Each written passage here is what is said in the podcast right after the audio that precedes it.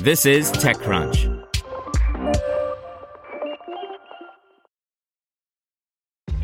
This episode is brought to you by ShipStation.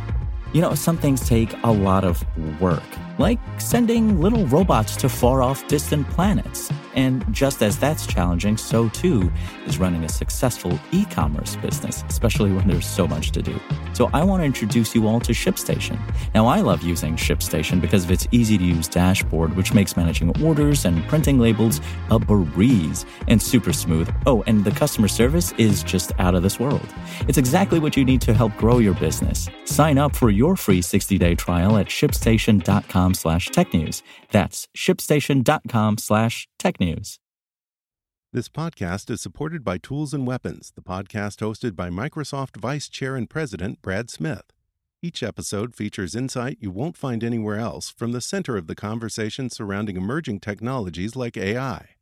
Right now on the podcast, you can hear a special episode where Brad Smith lays out Microsoft's vision for a vibrant marketplace driving the new AI economy.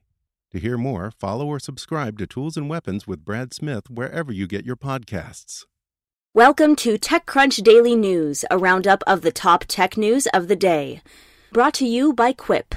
Journalists are calling Quip the Tesla of toothbrushes because the Quip electric toothbrush was designed from the ground up with everything you need and nothing you don't.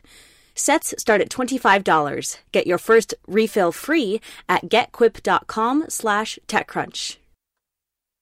Mozilla blames revenue delays for its workforce cuts, Apple acquires an edge computing startup, and we look at the debate around unlocking criminals and terrorists' iPhones. Here's your Daily Crunch for January 16th, 2020. First up, Mozilla laid off 70 employees as it waits for new products to generate revenue. In an internal memo, Mozilla chairwoman and interim CEO Mitchell Baker specifically mentions the slow rollout of the organization's new revenue-generating products as the reason for the cuts. The overall number may end up being higher than 70, as Mozilla is still looking into how this decision will affect workers in the UK and France. Mozilla has a strong line of sight to future revenue generation, but we are taking a more conservative approach to our finances, Baker wrote. This will enable us to pivot as needed to respond to market threats to internet health and champion user privacy and agency.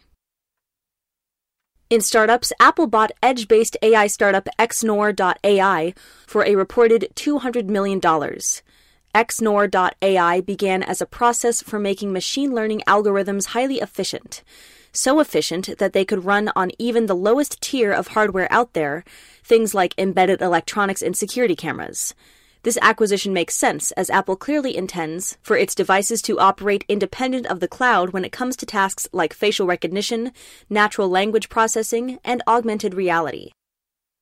In government news, in a tweet late Tuesday, President Trump criticized Apple for refusing to unlock phones used by killers, drug dealers, and other violent criminal elements, referring to a locked iPhone that belonged to a Saudi airman who killed 3 U.S. sailors in December.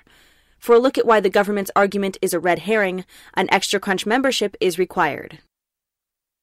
In wearables, Mojo Vision's AR contact lenses are very cool, but many questions remain. The company's latest demos involve holding a lens or device close to the eye in order to get a feel for what an eventual AR contact lens would look like. In computing news, Google Cloud announced the launch of its premium support plans for enterprise and mission-critical needs.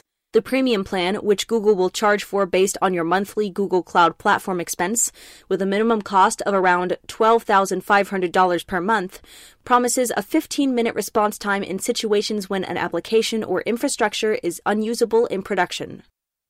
Next, India's trade minister isn't impressed with Amazon's new $1 billion investment in the country. A day after Amazon chief executive Jeff Bezos announced that his company is pumping in an additional $1 billion into its India operations, making the total local investment to date $6.5 billion, the nation's trade minister Piyush Goyal said Amazon's investment was not a big favor to the country. And finally, CES is slowly but steadily starting to take robotics more seriously. For a look at how companies are taking baby steps toward home robots at CES, an Extra Crunch membership is required.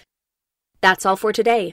Check back weekday afternoons for more from TechCrunch or go to techcrunch.com. To hear everything you need to know about the week's top stories in tech from the people who wrote them, check out the TechCrunch podcast, hosted by me, TechCrunch managing editor Daryl Etherington. Each week we go in-depth on 2 or 3 of the week's top stories from in and around the startup ecosystem. And I'll be joined by the TechCrunch experts who covered them. They tell us why the news is so important and what they think matters most to you, our listeners, whether you're just interested in tech or that's where you make your living. New episodes drop every Saturday morning, so be sure to subscribe to the TechCrunch podcast wherever you listen to podcasts.